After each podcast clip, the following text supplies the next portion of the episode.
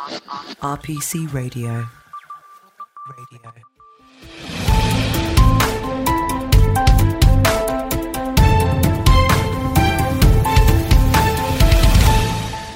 Hello, and welcome to Money Covered, a podcast from RPC aimed at those dealing with complaints and claims in the financial services sector and risk managers within that sector.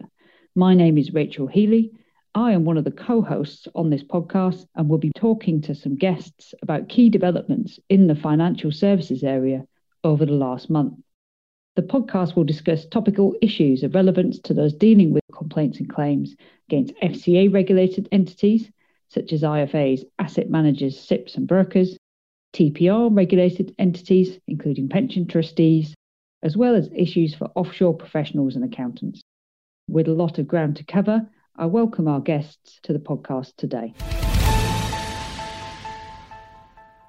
Welcome to James Parsons for his first appearance on the podcast and returning guest, David Allinson, we are recording today on the 21st of October 2021 with the news once more full of COVID 19 related issues and whether we might be heading for another lockdown.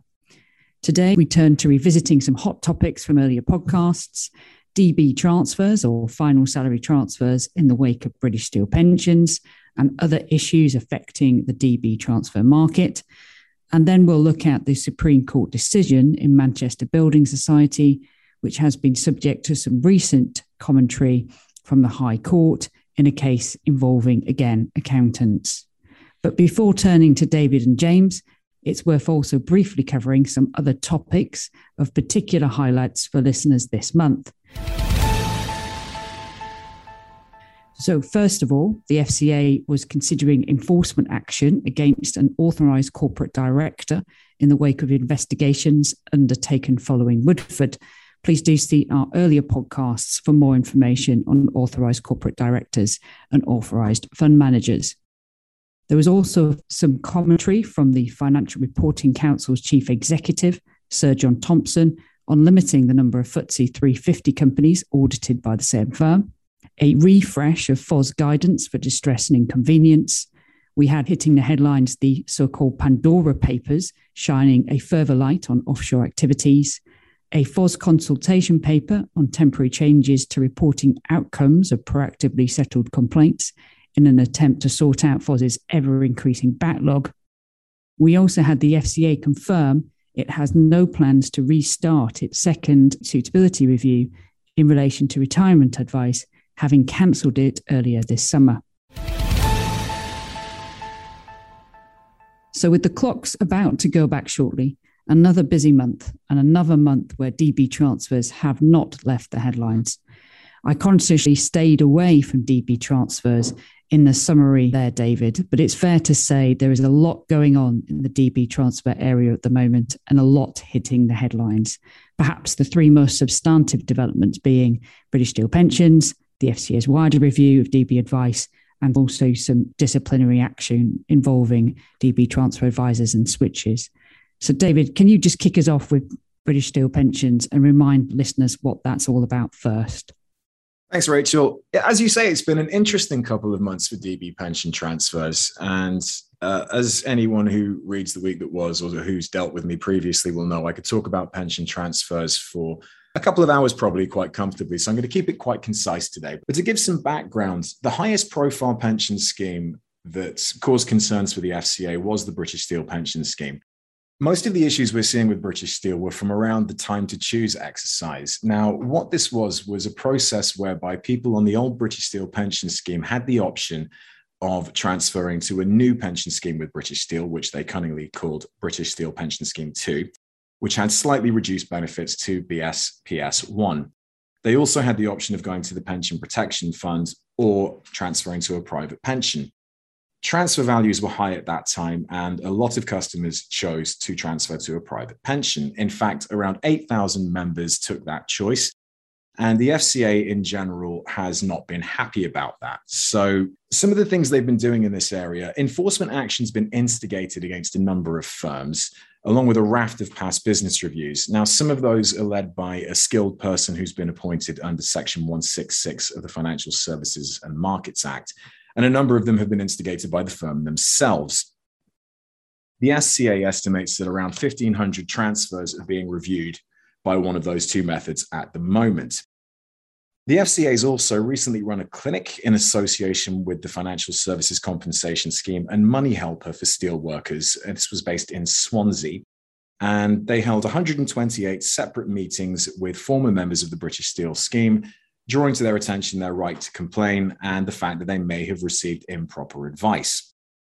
The FCA has also written to members of the British Steel Pension Scheme who transferred on two separate occasions, pretty much giving them the same message that you might want to revisit the advice and consider if it was suitable. Another recent development is that the FCA has started sending out letters on behalf of firms who are actually in liquidation to say that there might be issues with the advice they received, which will probably lead to even more of a burden on the FSCS, who to date have paid out around £21.5 million in respect of the British Steel Pension Scheme alone. We also know that there are around 300 live FOS complaints. So, really, an area where the FCA is highly engaged and significantly concerned about the advice that members received. Now, what the FCA hasn't done to date is implement any sort of industry wide redress scheme or anything specific to British Steel in that sense. Whether or not there are any plans to introduce such a redress scheme is uncertain. The CEO of the FCA, Nikhil Rathi, wrote to MPs in July to state that the FCA was considering using Section 404 of the Financial Services and Markets Act to do exactly this and to implement a redress scheme. And as some of our listeners will know, the only other time the FCA has done this was in 2012 with Arch cru. But effectively, what this would be will be a process where a defined category of consumers, so in this case, people who transferred from the British Steel pension scheme, are written to and asked if they would like a review of that advice with a predetermined method for calculating redress. Then, at the end of it, if the advice is found to be unsuitable. Since the Arch cru scheme, the FCA has preferred instead to use either Section 166 of FISMA for a review or to let a firm complete a past business review by itself. The early indications in July that this was being considered were then moved away from by the FCA slightly later in the summer when they decided that additional information was required to enable them to take decisions about redress proposals. However, a recent development involving the National Audit Office could certainly mean that this option is back on the table. And to me, this is the biggest news that's come out in respect of pension transfers recently.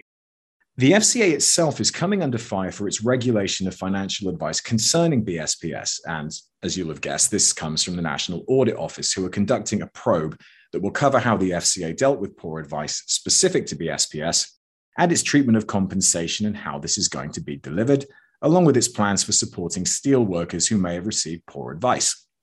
In my view, it's quite hard to see what else the FCA could realistically do to prompt complaints They've written to customers who transferred on two occasions. They've held specific clinics. And as I'll look at in a minute, there's been an industry wide review of information and a good deal of enforcement action. However, there are around 8,000 members who transferred and about 1,500 transfers that are under review. And it does seem that the FCA is not going to be happy until all 8,000 members have had their transfer reviewed by someone. And this does lead me to wonder if the only logical step the FCA could be taking next is an industry wide redress scheme for British steel. It's really hard to see what the alternative would be to that. So, an interesting area at the moment, and one which will no doubt develop as things go forward.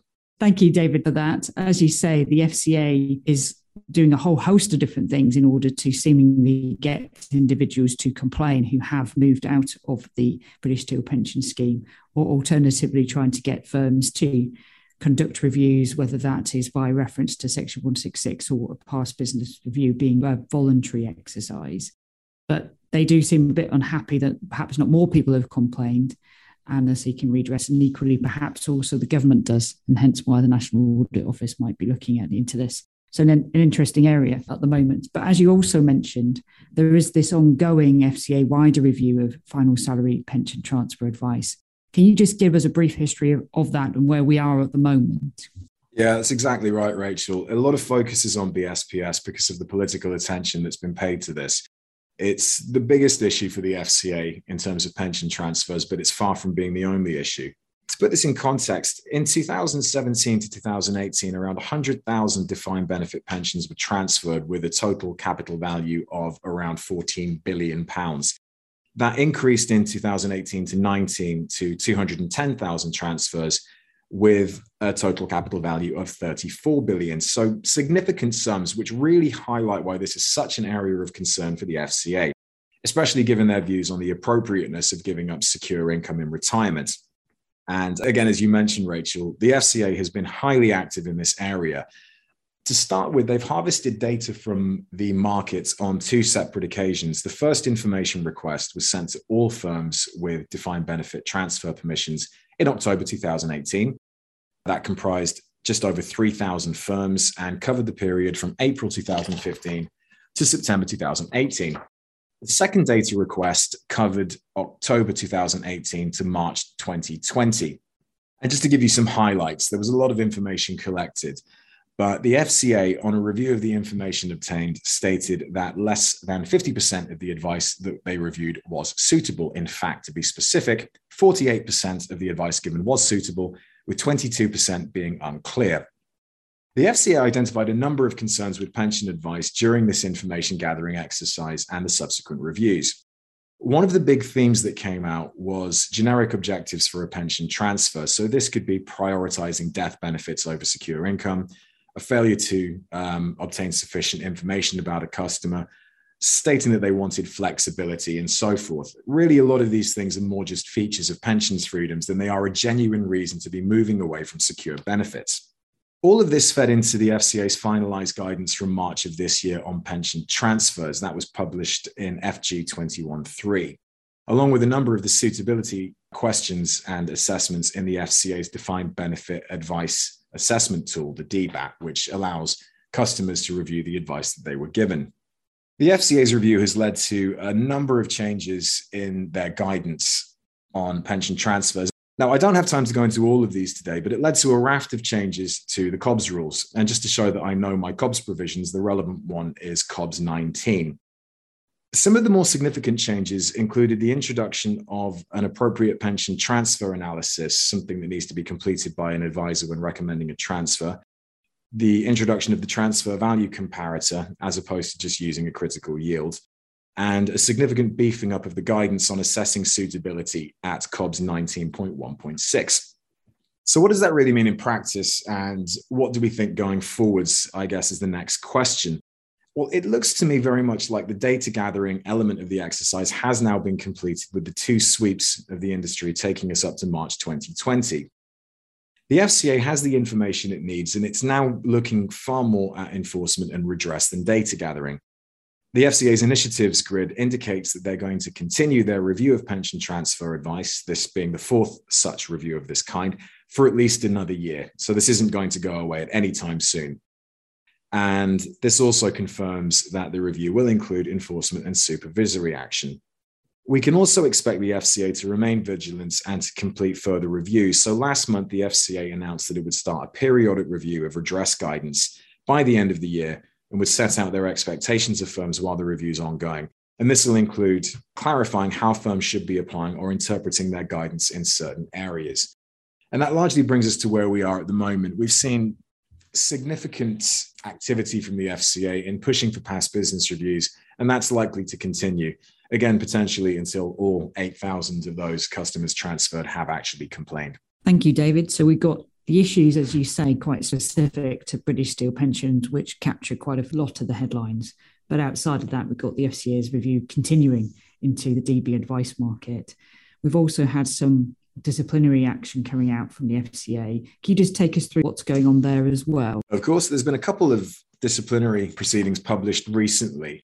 The first I was going to look at involves a Mr. Hussein who was fined the sum of £116,000 by the FCA and banned from working in financial services for providing, in their words, reckless and unsuitable advice.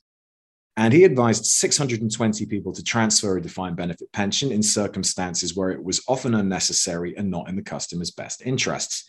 And the transfers in this case were made into unregulated mini bonds, which the FCA views as high risk.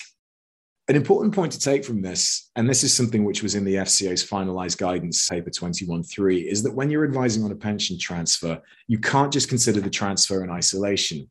You have to also consider the receiving product and whether or not that's going to be suitable. Otherwise, it can taint the entire transfer, and you could be held responsible for all of the consequences of that and find yourself having to pay redress based on the benefits under the ceding scheme. It's important to remember with this one that the FCA specifically found that the advisor was advising people to transfer against their best interests. This goes beyond just giving poor advice. And this is reflected again in the second decision I wanted to look at, which is from August of this year, where another advisor, Mr. Armin, was fined 1.3 million, so significantly more than Mr. Hussein, this sum, in fact, representing the significant financial benefit that he himself had obtained from advising on transfers. He was described as seriously incompetent when advising on defined benefit pension transfers and had not been conducting his business with due care and skill and had not been complying with regulatory requirements. He advised on 422 transfers, including 183 from the British Steel Pension Scheme, which, as we know, is a clear red flag to the FCA. There was also a very high conversion rate for the advice. And another point to highlight from this one is one of the points raised by the FCA was a failure by Mr. Armin to obtain sufficient information to give a personal recommendation. And this is another thing that runs through the recent finalized guidance. An advisor has to obtain enough information about an advisor's circumstances in order to recommend that they transfer their pension. Otherwise, that's likely to lead to, at best, a finding that there are material information gaps in the advice and at worst, a finding of unsuitability. So, enforcement action is starting to be published, and I think we can expect more of these in the future. So, you've taken us there, David, through the FCA's action in various forms, the changes that have happened over the last number of years in relation to COBS 19 and the rules in relation to DB transfers. And you've also touched upon the disciplinary action that the FCA is taking. So, where do you think this leaves us and where do you think we're going with the DB market? It's an interesting question. To tie it back to something I was mentioning earlier, I don't see how the next step that the FCA could take would not be some sort of uh, industry wide redress scheme, I think specific to British Steel. They've done everything they can really to try and prompt complaints in that area, and a large number have come forward, but there are a lot of people who still haven't made a complaint not just from British Steel, but the wider population. And that could be for a number of reasons. A lot of people, I think, will be happy with the advice received and taking capital over taking income. But the FCA itself seems to be coming under significant pressure, which we can see from the National Audit Office's attention. And they might feel compelled that they have to do something. I think we can probably see an increase in firm led past business reviews for those who can afford it. I think there's going to be further Section 166 reviews of defined benefit pension transfer advice. And in terms of where this leaves the market, as we know, Rachel, and I know we've discussed this on the podcast before, there's a significant hardening of the PI market in this area. And it's increasingly difficult for firms who give defined benefit pension transfer advice to obtain insurance. That means that fewer and fewer firms are giving this advice. I think the numbers have halved since the high point when there were around 3,000 firms doing it which is just going to make it harder for people who can have a valid reason to transfer their pension to receive advice because a lot of people just won't touch it now. So there's potentially some harm to consumers by how far the FCA is taking this. And it's high profile enough that I think that most people who have a genuine issue with the advice they've received will be aware of their right to complain. But as demonstrated by the FCA's targets for the next couple of years, we're going to be dealing with this for a while going forwards and recent changes to how the FCA calculates redress. So, for example, you have to factor in advisor fees going forwards as a matter of course, mean that the sums at stake could potentially be higher than what they were previously. So, I suspect we may well be talking about this on the podcast again in six months to a year. There's a cheerful thought for us all at the end there, David. Um, no, the DB transfer market is a very interesting area to look at, just in terms of what the FCA is doing, what perhaps it's been forced to do, and what's going on in terms of the squeeze on advisors. It's quite an interesting case study, even if it is quite difficult for the market itself. So, moving away from the DB area, we're going to now turn to James. Um, so, we had a look at the Manchester Building Society case a few podcasts ago. And now we've had the decision in Knights and Townsend Harrison. This is understood to be the first case since Manchester Building Society, or let's call it MBS for short, um, looking at the Supreme Court decision and what the Supreme Court said in MBS. So, for listeners, can you first, James, just remind everybody about the facts of MBS? Thanks, Rachel. The Manchester Building Society judgment has been a hot topic of discussion for professional service firms, their insurers, and lawyers since it was handed down in June this year, with its potentially far reaching impact on the application of the SAAMCO principle, which the court has applied to determine whether a particular loss falls within the scope of the duty of a professional. SAAMCO was decided by the House of Lords in 1997. The SAAMCO principle required consideration of whether the professional service involved the giving of advice or information if the professional service was found to be a so called information case, the defendant could limit its exposure to the consequences of the information being wrong on the basis that the information is what the professional was responsible for, as opposed to all of the consequences of the claimant entering into a transaction as a factual consequence of proceeding with that particular transaction.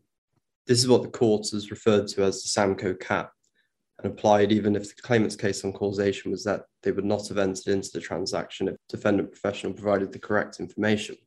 In other words, if the loss would have occurred even if the information was correct, the defendant professional would not be liable for the claimant's loss. The facts in MBS are complex, but generally the Supreme Court had to consider whether auditors or accountants were liable for the costs of a building society extricating itself from interest rate swap contracts with MBS having incurred costs of around 32 million in doing so. MBS entered into those swaps in reliance on incorrect advice that its accounts could be prepared according to the hedge accounting method. MBS had to extricate itself from the swaps after it developed insufficient regulatory capital.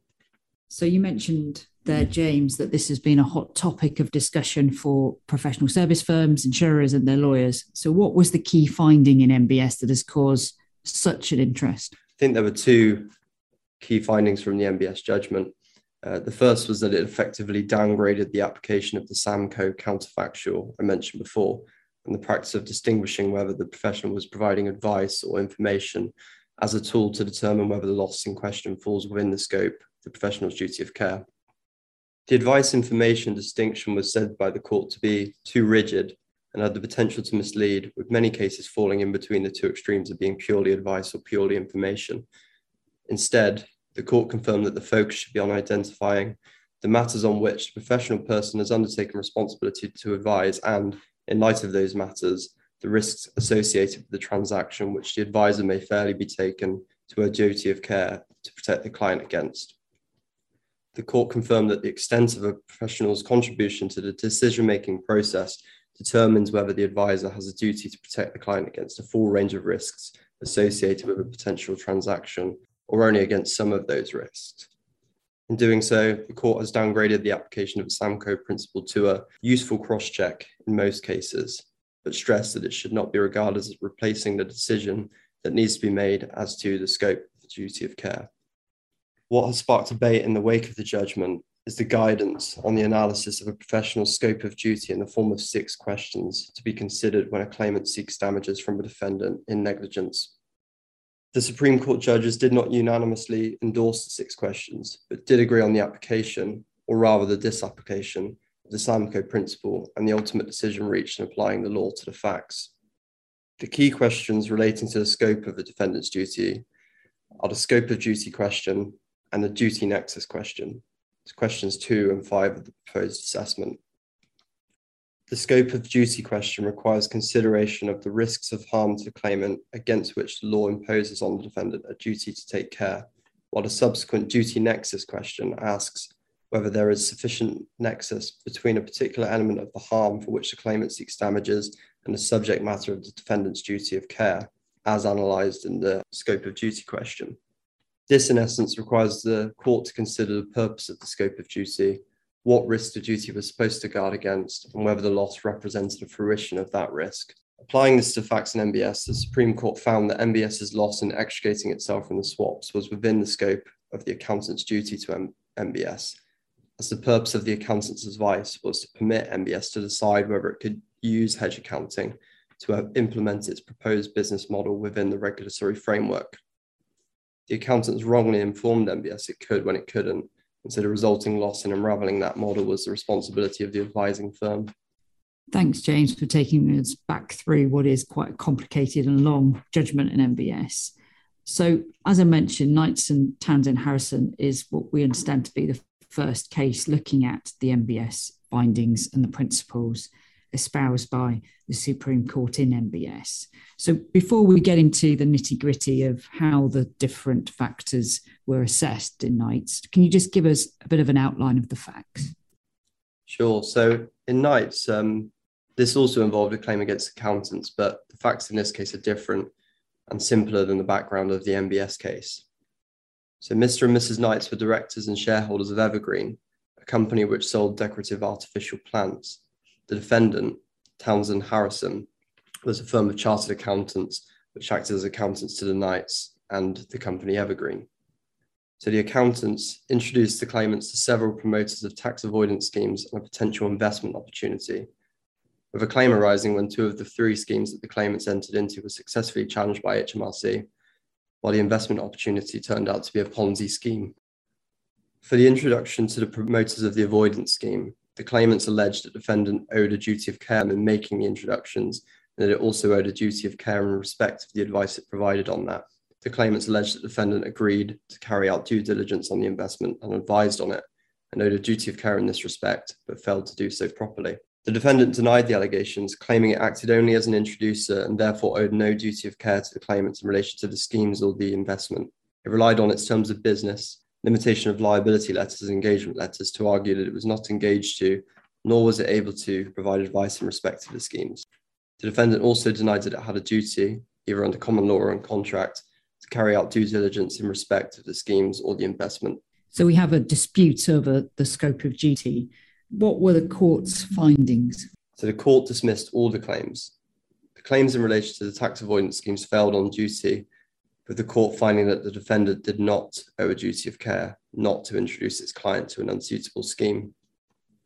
Those claims also failed on breach and causation, as the court held that the defendant did not provide negligent advice on the schemes, and the claimants had not demonstrated that they would have opted against participating in the schemes if so the court attached particular importance to the defendant's limitation of liability letter, which outlined the risk of the avoidance schemes and the fact that HMRC could open an inquiry to challenge them. The claim in relation to the ill fated investment also failed, as the claimants failed to establish a duty of care, breach, and causation.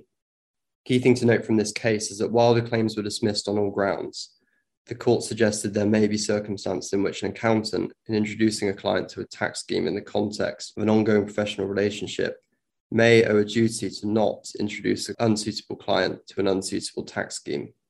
The court also held that there may be circumstances in which the nature of the relationship between the accountant and the client requires the accountant to proffer advice in relation to the tax scheme and the implications of entry into the same.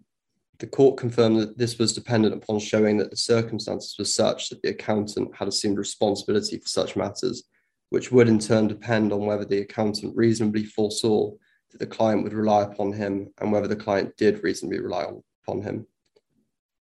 The facts and evidence in this case did not give rise to such a duty.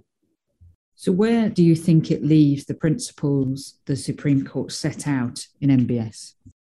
This case uh, turned heavily on specific facts, and the judge put heavy emphasis on the witness evidence of both parties at trial, as well as the contemporaneous correspondence, particularly the limitation of liability letter issued by the defendant. It's important to note this is a High Court judgment, so it does not impact the approach to the scope of duty issue addressed by the Supreme Court and MBS. But it's certainly interesting to see how the court has considered the MBS approach and applied it. The court considered the MBS six question approach to determine whether the loss suffered by the claimants would have fallen within the scope of the accountant's duty. The court suggested that the MBS approach would apply when determining the scope of duty of care, as it had done so in the context of distinguishing between advice and information rather than whether a duty of care existed, which was the key issue in this case. The court found that the claimant's loss would have fallen within the scope of the duty of care with reference to the duty nexus question and referred to the Supreme Court's clarification that one must look to see what risk the duty was supposed to guard against and then look to see whether the loss suffered represented the fruition of that risk. So, as you mentioned at the outset, James, MBS has a wide impact on professional service firms generally, but where do you think this decision Knights leaves accountants? As with MBS, the Knights decision is a reminder of the need for accountants, and indeed any professionals, to clearly establish the scope of the instruction and their responsibilities in their engagement letters to their clients. There is a more specific issue to consider from this case, though, as the court held that a duty of care could exist for an accountant acting as an introducer to not introduce an unsuitable client to an unsuitable scheme in certain circumstances. So it will be particularly important for accountants to take this into account when introducing clients to potentially risky avoidance schemes in the future. Thank you, James, and thank you, David, for your contributions today. RPC Radio. Radio. We hope you will join us again next month when we will be discussing the month's hot topics in the financial services sector. And please do click to subscribe to receive the monthly podcast as soon as it is available. Be sure to also check out other RPC publications at rpc.co.uk forward slash perspectives. Thank you to our guests today, as well as those behind the scenes at RPC who make this podcast possible.